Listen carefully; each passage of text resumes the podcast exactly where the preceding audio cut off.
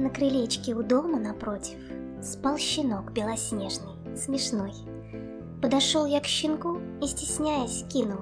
«Айсберг, пойдем-ка со мной!»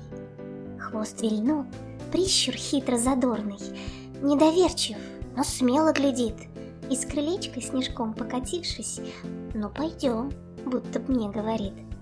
Вместе с айсбергом дружно шагаем По тропинкам, по скверам вокруг. Дома маме скажу без опаски, «Мама, айсберг, мой преданный друг!» Он в квартиру ворвется, как ветер, Пронесется меж комнат, без сил вдруг уснет. Так уютно и крепко, будто с нами всегда рядом жил.